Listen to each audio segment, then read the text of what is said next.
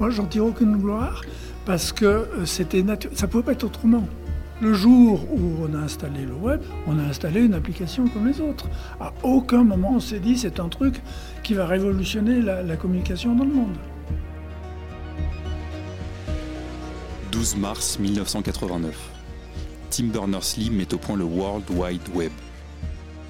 Au début, le projet est simple. Permettre aux scientifiques d'échanger des informations instantanément, peu importe la distance qui les sépare. Quelques années suffisent pour que cette invention devienne un véritable monde à part et bouleverse notre rapport à l'information. Retour sur une révolution technologique précurseur de l'IA qui oscille, depuis sa création, entre liberté absolue et surveillance de masse.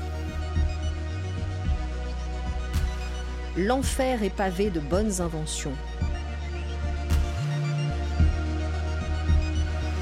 Chez Citroën, on a désormais misé à fond sur la robotique. L'imprimerie, incontestablement, a répandu la peur. De vrais espoirs pour les chercheurs, mais aussi de véritables interrogations morales. Bonjour ChatGPT. Bonjour Sonia. Une question centrale celle de l'Internet civilisé. Today, Apple is going to reinvent the phone.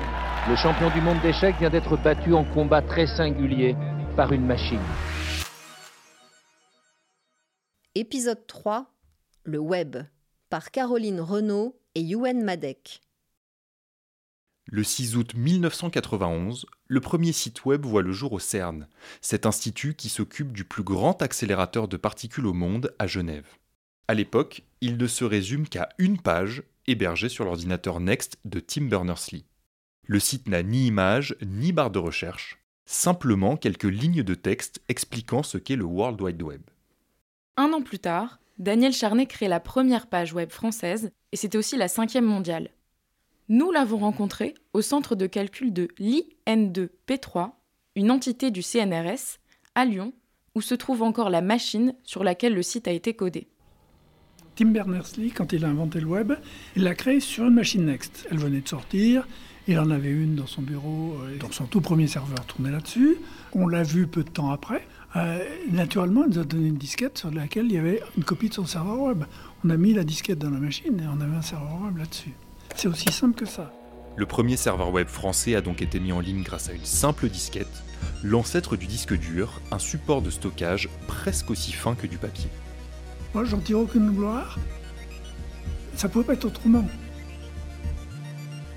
On était forcément les premiers, puisqu'on était, euh, on était le centre de calcul travaillait avec le CERN. Donc, euh, euh, s'il y avait quelque chose qui apparaissait au CERN, forcément, on était les premiers à, s'en servir.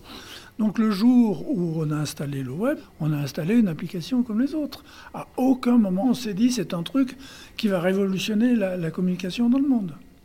Au début, personne ne comprend ce que c'est.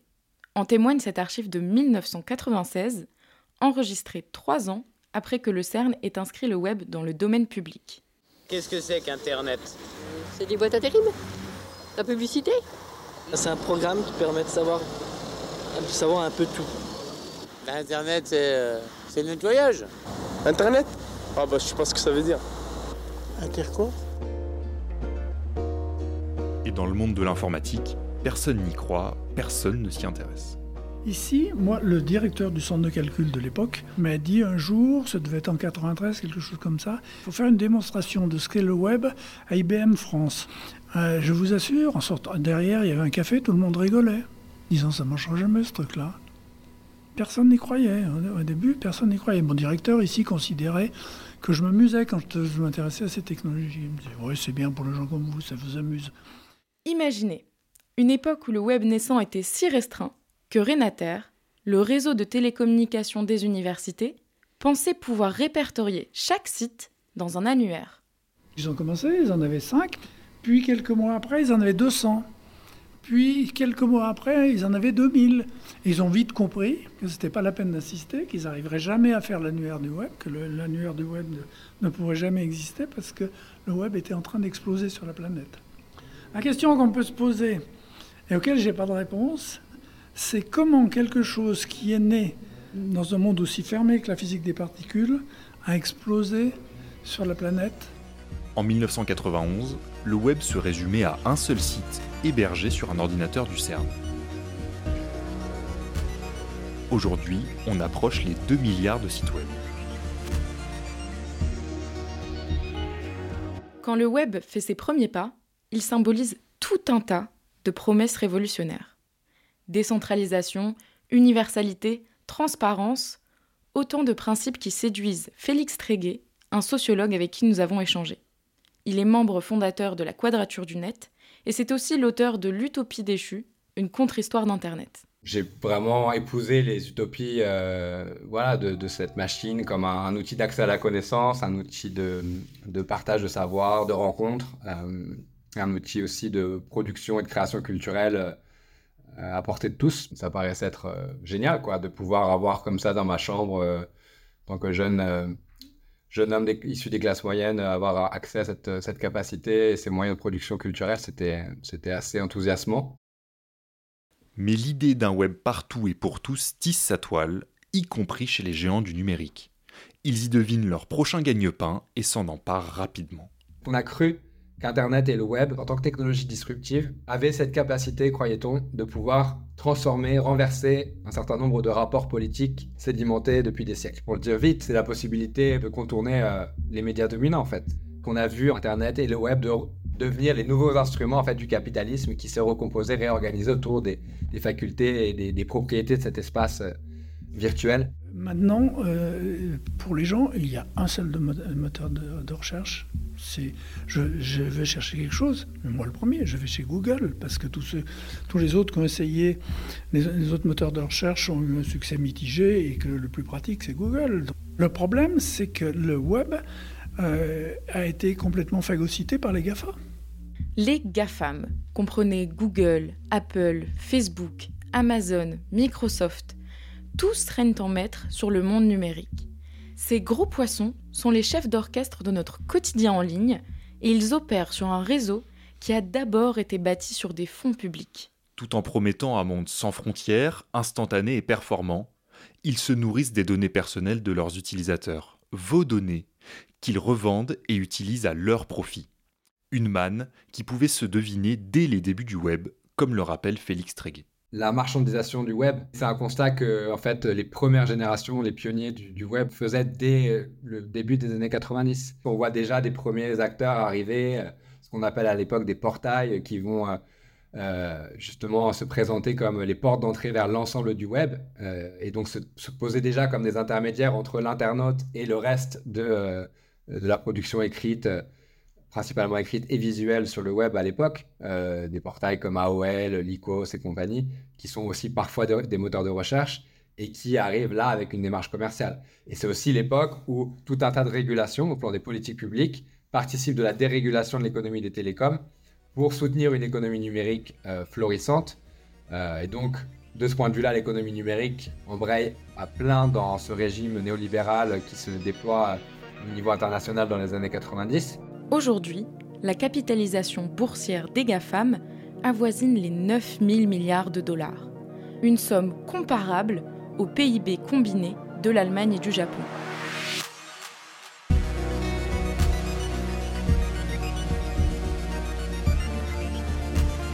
Et le monstre ne cesse de grandir. D'un bout à l'autre du monde, les usages du web se multiplient. On entend parler d'e-commerce, d'objets connectés, de villes intelligentes, autant de pratiques qui génèrent une quantité vertigineuse et croissante de données qu'il faut héberger, stocker et rendre accessibles tout le temps.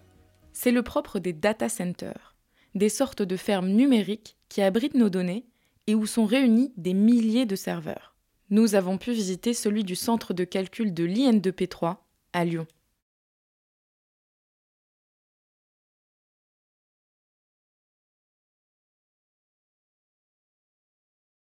On va aller voir, ça, fait du bruit. Hein. Et surtout, vous verrez que c'est chaud. On va passer dans le couloir où il y a toutes les machines de calcul. Il y en a, ça, change tout le temps, mais il y en a en général entre 500 et 1000. Toutes les machines n'ont pas le même nombre de cœurs de calcul, mais en tout, il y en a à peu près 60 000. C'est-à-dire qu'on peut faire tourner 60 000 euh, calculs en même temps. Ah, on rentre là-dedans du loup. Qu'est-ce que c'est ça du coup? Donc là, on rentre à l'intérieur de ces 60 000 cœurs de calcul. Là, je peux plus vous parler, vous n'allez rien entendre.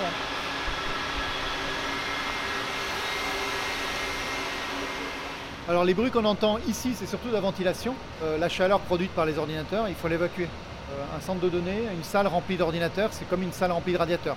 Et si vous ne mettez pas de clim, ça brûle, on a une incendie. les bouchons d'oreilles, normalement, on doit les mettre si on bosse plus, plus d'une demi-heure euh, dans la salle, parce que c'est dangereux, on est au-delà des 90 décibels. Donc la loi nous impose de mettre des, des bouchons d'oreilles. 90 décibels, c'est le niveau sonore d'un aboiement ou d'une moto qu'on entendrait à 2 mètres de distance. Sauf qu'ici, le bruit est constant. Comme Internet, les machines sont allumées en permanence. Quand on est euh, sur son ordinateur, sur son bureau par exemple, et qu'on veut sur un site web, c'est toujours votre ordinateur qui discute avec un autre ordinateur quelque part. Et l'autre ordinateur quelque part, souvent, il est dans un centre comme celui-ci. Daniel Charme. On est dans un nœud d'Internet, dans un bout, si vous voulez, dans une extrémité. Par exemple, quand vous faites votre mail, sur Gmail, etc. Google a des, data centers comme ça qui sont immenses pour stocker entre autres votre mail euh, ou bien d'autres choses. Donc oui, à la fin, on va souvent sur des très gros centres comme ça qui contiennent les données que vous allez chercher. Ça a toujours été comme ça. Oui, alors les, dimensions ont changé, les volumes de données ont changé, donc il a fallu dimensionner les data centers en fonction de, cette explosion de données qu'il y a eu. Au début, le web, c'est 3-4 machines avec très peu de données. Au fur et à mesure, on est obligé d'augmenter, de, changer le matériel euh, par du matériel plus récent euh, pour pouvoir euh, tous les ans augmenter la capacité. Dans 10 ans, on sera, on sera plus au pétaoctet, on sera à l'hexaoctet. Il y aura un, million de, de teraoctets. Au fur et à mesure, on, transfère les données d'un ancien support au nouveau support. Pour vous donner une idée, dans un pétaoctet, on met 1000 fois ce qu'on peut stocker dans un ordinateur récent. Et un hexaoctet, c'est 1000 pétaoctets. Si le web grossit autant, c'est grâce à son accessibilité qui a chamboulé les usages de l'informatique. Alors, il y a une chose que le web a changé fondamentalement dans l'esprit de tout le monde, c'est l'ouverture des données. C'est qu'avant, les données, elles étaient sur des ordinateurs, et puis elles étaient à la disposition de personnes. Ça a changé la philosophie des échanges, on a commencé à parler de données ouvertes. Je mets quelque chose à disposition, non pas simplement des chercheurs, mais de n'importe qui dans le monde entier qui veut s'intéresser à ça. Et cette idée d'ouvrir les données au monde entier a permis à terme à faire des intelligences artificielles qui exploitent ces données ouvertes. Parce que faire une intelligence artificielle comme ChatGPT, c'est bien, mais il faut qu'il y ait quelque chose à lui donner à manger. L'IA a vu le jour grâce au réseau et aux données du web. Comme lui, elle croit à une vitesse hors de contrôle. Mais contrairement à lui, l'IA est dès sa conception une technologie fermée avec toutes les dérives que ça peut impliquer. Félix Tréquet. On est déjà en fait euh, très largement dans, un mouvement, euh, une technologie euh, très centralisée, très soumise aux grandes puissances économiques. Et je ne crois pas beaucoup en la capacité des, modes de régulation aujourd'hui discutés notamment à Bruxelles avec le règlement IA à, changer le cours des choses il y a un danger. À partir du moment où vous avez quelque chose qui analyse des tas de données, qui va savoir des informations sur un individu et capable de les synthétiser de façon quasi parfaite et, pouvoir euh, les exploiter, euh, c'est dangereux. Maintenant, euh, est-ce qu'il faut s'en priver? Quel est votre avis à vous?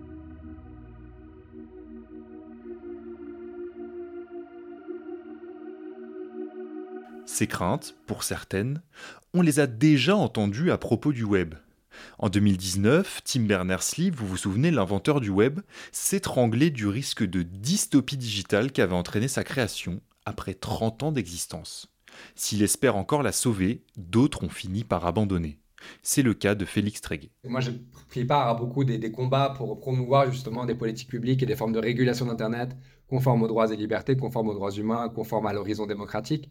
Et mon, constat, c'est que en fait, ça ne fait pas le poids et qu'on perd des batailles et qu'en attendant, l'informatique continue sa, marche en avant au service du pouvoir et que si on veut euh, se redonner des marges de manœuvre pour renverser cet état de fait, ça suppose de mettre euh, cette innovation technologique complètement incontrôlée qui nous échappe euh, sur pause pour se redonner en fait la capacité de changer le monde pour ensuite peut-être avoir une technologie plus en accord avec nos valeurs. L'homme serait conduit à devenir un consommateur d'images et de signes, placé devant un écran universel, capable de solliciter tous les savoirs, toutes les mémoires et tous les services. Il n'y aurait plus besoin pour lui de se déplacer. L'enseignement, les achats, les consultations médicales et même une grande partie des activités professionnelles se ferait à domicile. La communication deviendrait abstraite et la révolution, entreprise par la télévision, serait ainsi portée à son terme. Le monde entier serait proche, mais l'homme n'aurait plus de prochain, n'aurait plus de voisin.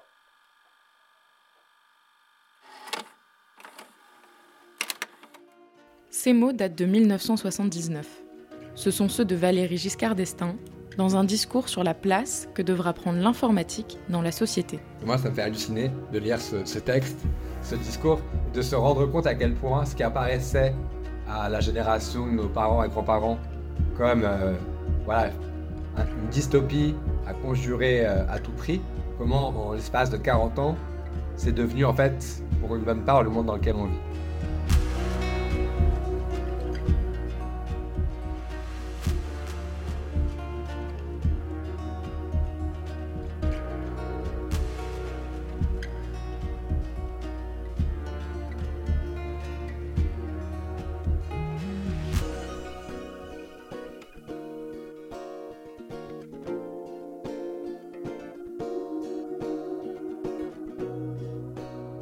L'enfer est pavé de bonnes inventions.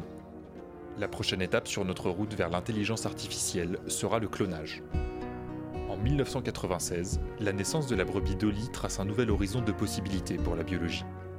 Mais la première mammifère clonée de l'histoire ouvre aussi une porte sur un champ de mimétique. Quelle limite pour la reproduction en copie conforme? Ce sera le sujet du prochain épisode. L'enfer est pavé de bonnes inventions un podcast des étudiantes et étudiants de l'école de journalisme de Sciences Po. Reportage et écriture, Caroline Renaud et Yuen Madec. Lecture, Tanguy sans la ville. Musique originale, coordination et communication, Martin Dufaux et Gali Bonin. Assistance technique, Marine Séan et Dimitri Bory. Rédaction en chef, Edwige Coupez.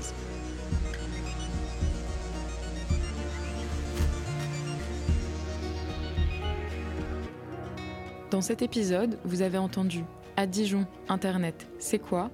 Un micro-trottoir diffusé sur France 3 en 1996, une archivina.